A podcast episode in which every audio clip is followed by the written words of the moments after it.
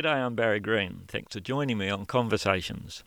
I met my next guest at a Wadandi Fire Management event in Busselton in June in 2021. Zach Webb. G'day, Zach. Oh, hi, how's it going?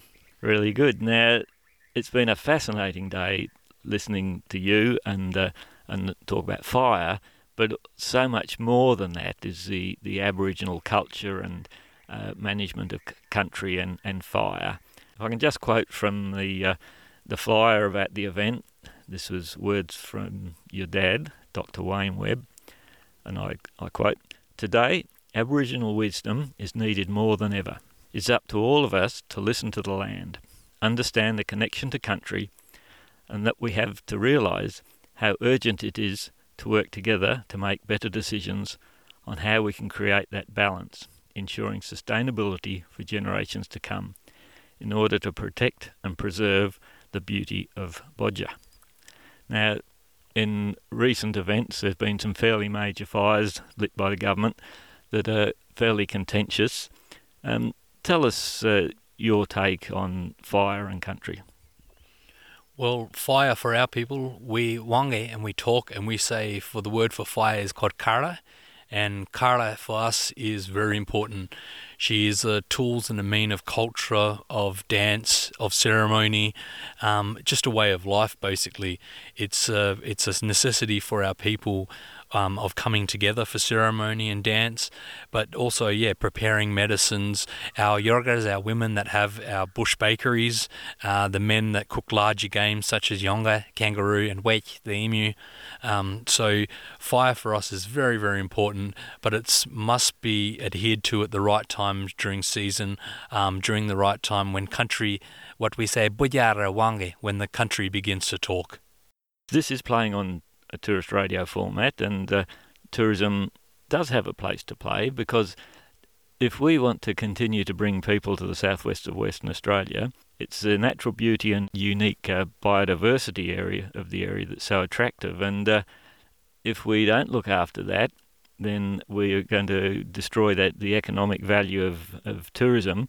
And uh, in another life, I'm involved in organic, or what's increasingly being referred to as regenerative agriculture, which is a grassroots movement, and I like to think that uh, what Aboriginal people are bringing to tourism is a is a form of regenerative tourism.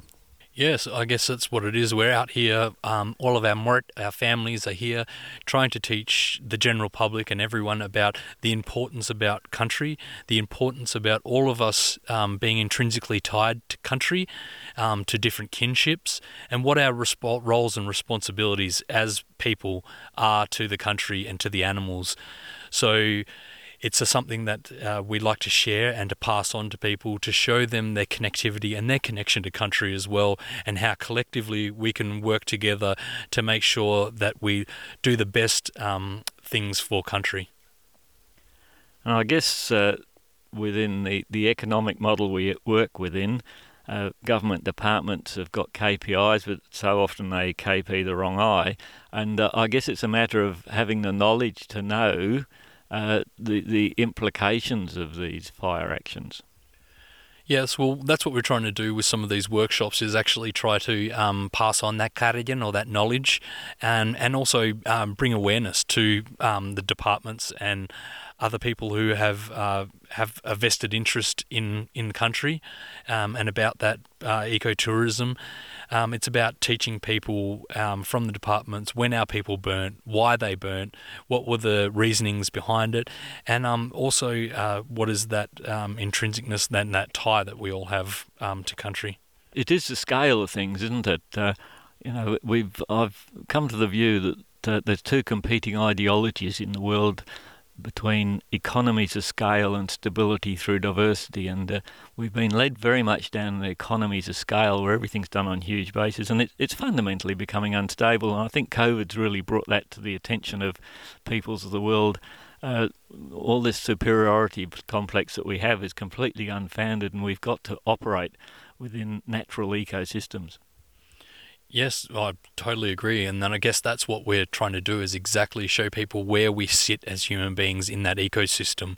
Um, what is that as our roles and responsibilities um, to make sure that we ensure future generations have the same opportunities that we had that everyone has the chance to go down and, and swim in a fresh ri- river, um, go in the ocean and catch food, um, and basically um, live off the land and live off what yeah, what our mother country, what she provides for us all. In your talk, you, ta- you said specifically about how people from different areas have responsibility for that area, and so you, if you're not from another area, you can't uh, te- teach uh, the Aboriginal teachings of that area. But it, but it also applies to, to white fellas, and we've got a farm at Donnybrook, and you know, so we have to make decisions around that. And I guess that's when it becomes so important that decisions are made on a local basis with people who are connected with the country, whether they're black or white, rather than decisions being made in some office in Perth. That's exactly right. It's all about getting people who are observing country, who are seeing country, living on country, such as yourselves, to actually be able to pass on or transition some of this cultural knowledge and transition it to yourself and, and the wider community so that they can get a deeper understanding of uh, what their kinship, what their connection is to that area, and then um, yeah, how they can look after it. So basically, many hands will make light work. That you don't have to be an Indigenous person to be connected to the country or the kinship law system. It's about um, looking in your backyard, feeling it, listening to um, uh, taking the time to listen to country as she talks, t- listening to the wind, the direction of that, where the animals, what kind of um, birds and animals are coming out at the time, um, and yeah, just just knowing uh, where we sit within that area. That basically that we no, none of us, Aboriginal people, um, non Indigenous people, no one owns the land. The land always owns us as human people and as human beings. And we, all we are here to do is to do something that we're always born to do as people, which is look after the land, and in return, the land, she will look after us. I'm sure that's the case physically and mentally, and at the moment there's lots of talk about mental health issues, and, and at the same time there's also talk about uh, nature deficit disorder, where people are disconnected from uh, from the natural world, and uh, so I think tourism has a big place to play in that, in in connecting people with the the real world. Oh, for sure, exactly. Tourism has a has a place to connect people back to country, connect them back to that environment that they may um, be longing for, um, may have lost it um, unintentionally, not knowing um, knowing that. Yeah, so definitely the fire workshops were organised by the Undalup Association. Um, anybody who's interested in learning more about your culture, how should they go about doing that? Uh, you can uh, jump on the website um, at www.undalup.com, or we also have a Facebook page um, that you could follow as well um, for any upcoming events. Great, Zach. We'll certainly on our Tourist Radio website, touristradio.com.au forward slash Busselton. Uh, we've got a link to the Undalup Association, it's where the association's based. And uh, this is what I love about the internet. It's providing us free exchange of ideas and information, and uh, and it's something that's never existed before in the history of mankind. Because information's always been controlled by the kings and queens and and Rupert Murdoch. But we're moving on from that. Yeah, that's it. It's about coming together as a community and collectively, if we all, all get out there and we all um, look after country, pass on cultural knowledge and try to um, sustain some of the areas, um, basically it'll be a better future for our Korangas, for all of our children, because we've got to remember that the Korangas, the children, are the future generation. They will be our future leaders. Um, and for us as Aboriginal people, we're told that when we receive Buyara, the country, we must hand it off to Koranga, to the children, in a better condition in which we received it. And I think by sharing this knowledge and um, getting everybody um, connected back to country, this is the way forward. And this is the way forward through ecotourism by connecting people back. Um, it'll help with a lot of, you know, like we were saying before, mental health problems, issues. I know myself just getting out on country, getting down by the beach, listening to the roar of the ocean as it starts to um, roar. It's just amazing then laying on the ground and feeling that um, that marabone, that magic, that energy coming through you that country provides, that's that's priceless. You you can't put a price tag on that. Well, thanks so so much, Zach. Uh, you're an inspiration, and it was amazing today watching um, mostly farmers or, and and landholders listening and hanging off every word you had to say. So, thank you so much. Uh, thanks, thanks for having me along, and thanks for um, yeah, for everyone coming along to the workshop today.